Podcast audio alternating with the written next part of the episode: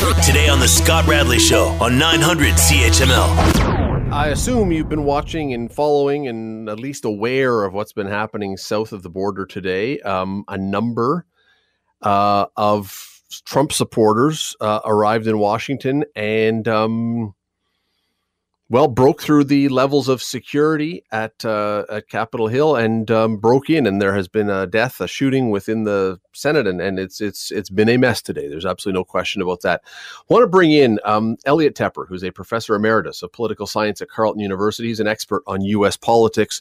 Uh, thank you for doing this today. Really appreciate your time. It's uh, it's like nothing I've ever seen, and I've seen a lot, Scott. Well, this, let me let me truly extraordinary. We are watching history. Let me ask you this, because uh, reading social media today now, social media is not a good barometer of anything, quite frankly. But nonetheless, um, there have been different words thrown out for this, and I want to ask you which one best fits. We've heard people talk about protests. We've heard people talk about riots. We've heard people talk about the beginning of a civil war. Where, where do you put this one? A brilliantly successful operation by the president to disrupt the certification process. It was uh, planned in advance that he would weeks to come to the to the streets. Then he addressed them and said, "March on the cap, go to the Capitol," and they did, and they have successfully disrupted um, the certification process, which is precisely uh, the intention of the president. He does not want to admit that he's defeated. He denies that he was defeated. He's convinced substantial numbers of people, including people who are willing to storm the Capitol. Uh, and I might add, uh, there's capital cities around the uh, U.S., various other places around, in the various states, including Michigan, where we know there's armed militias, who are also gathering at the Capitol building, and several have been shut down.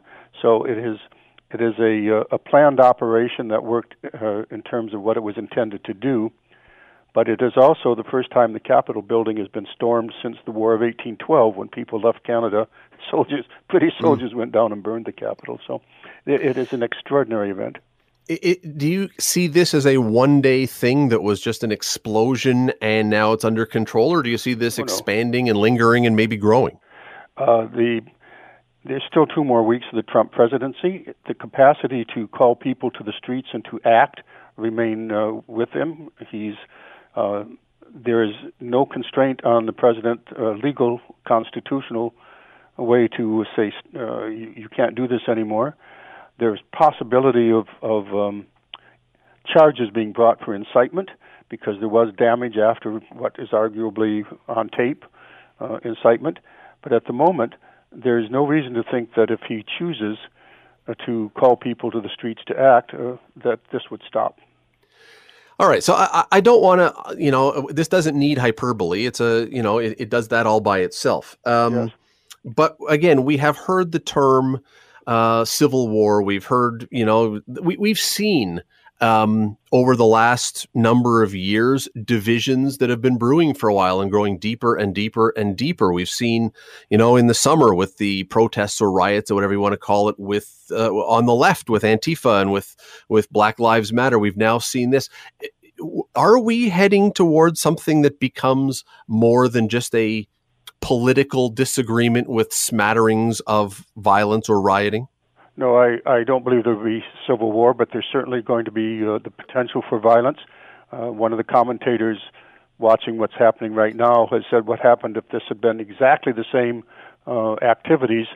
Uh, no difference at all, but uh, this had been Black Lives Matter protesters instead. Uh, the one of the astounding things to me is uh, not only that they succeeded, but how long it took to clear them out. This uh, Washington D.C. is is awash with security forces, and yet uh, it took all this time. They're still working on it. And by the way, with dusk uh, tonight, since you've mentioned uh, Antifa, which is not an organized single group, uh, and it's by no means equivalent to the um, to the mo- coordinated armed militias, there may well be more violence tonight. And you've asked about violence and will this end? It's highly unlikely it will, it will end. However, having a new sheriff in town can make a very big difference uh, we have an incoming president, uh, President-elect uh, Biden, who will be certified uh, tomorrow, perhaps, uh, even overnight. The people want to get back and get at the certification of the Electoral College, but uh, we have a president coming in who says that I'm I'm here for decency, and I'm here for bringing America together. He clearly has a has a very difficult task, and he will not succeed fully in that.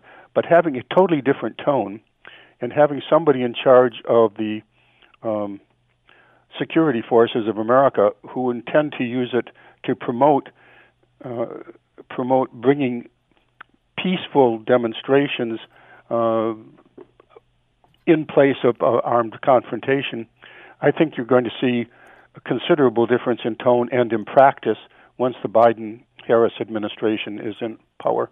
Let me ask you about tone for a second. Uh, does the tone can it start and end with Joe Biden, or must the tone f- trickle down through politicians on both sides as well? And, and you know, Joe Biden can do what he can do, but if you have other politicians on either side who are taunting or being sarcastic or pointing at the other side, does that not undercut what he's trying to do? Does this not have to be an, a, a blanket effort from everybody? One the, yeah, sorry. One of the things, Scott, that's going on before our eyes is a struggle for the future of the Republican Party.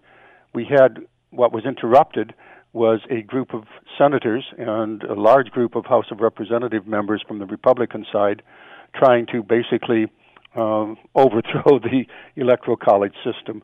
The the certified votes of 50 states, including the Republican states as well, were going to be derailed if they could if they could get away with it.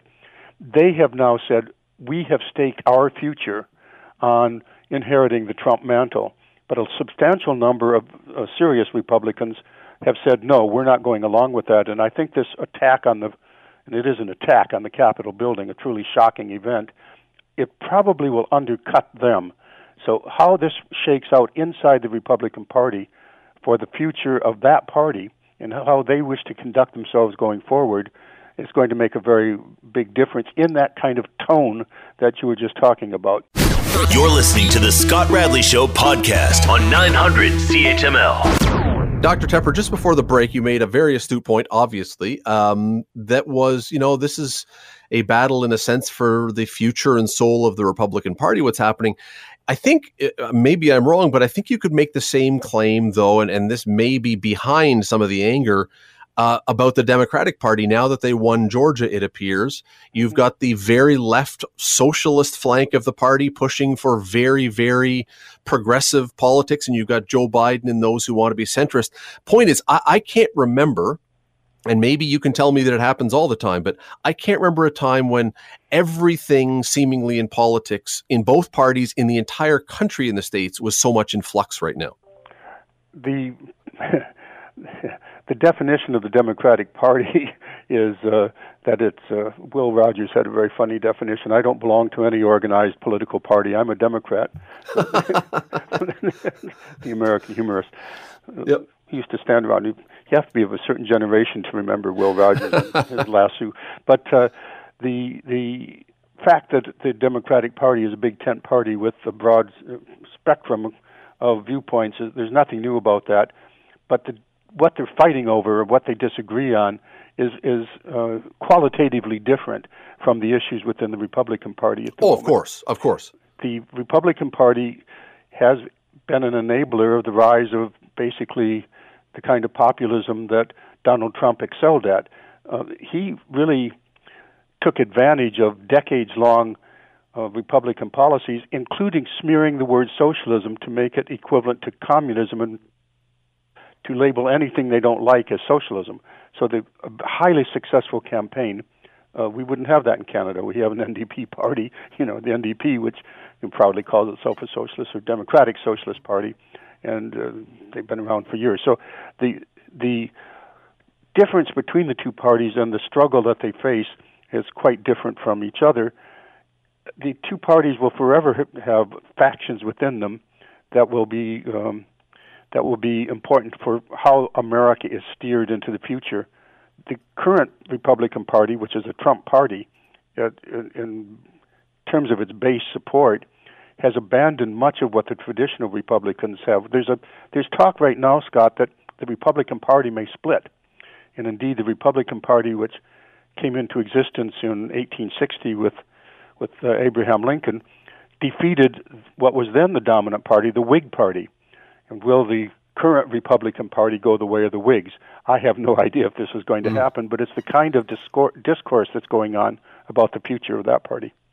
So, uh, okay, so in no way would is anyone um, defending what happened today by any stretch. I mean, it's it's atrocious the behavior. Uh, there are people, though, and you know this, who will say a lot of the behavior in Seattle and other places this summer was atrocious. Those are the two extreme ends, I think, of the political spectrum. I think those are the extremes. Um, in between there, are are people more uni- I mean, it's the United States. Are they really more united, or is the chasm between the two sides like right through the country right now? Are we looking at the extremists in these cases and getting all the attention and we're freaking out about it, or is it everywhere? The damage done to democratic institutions will not be healed in the very short term. That is, the undermining of trust in the sinews of, of that democracy. It will take some time to heal, uh, assuming they do heal at all. That is, mm. the deconstruction of trust between the population and its government has been uh, a part of basically a Republican strategy for a long time. We have to get the government small enough so we can drown it in a bathtub. We have to starve it of resources till it shrinks to, to irrelevance. And the scariest things in the vocabulary, uh, so the Republicans is, "I'm I'm from the government and I'm here to help you."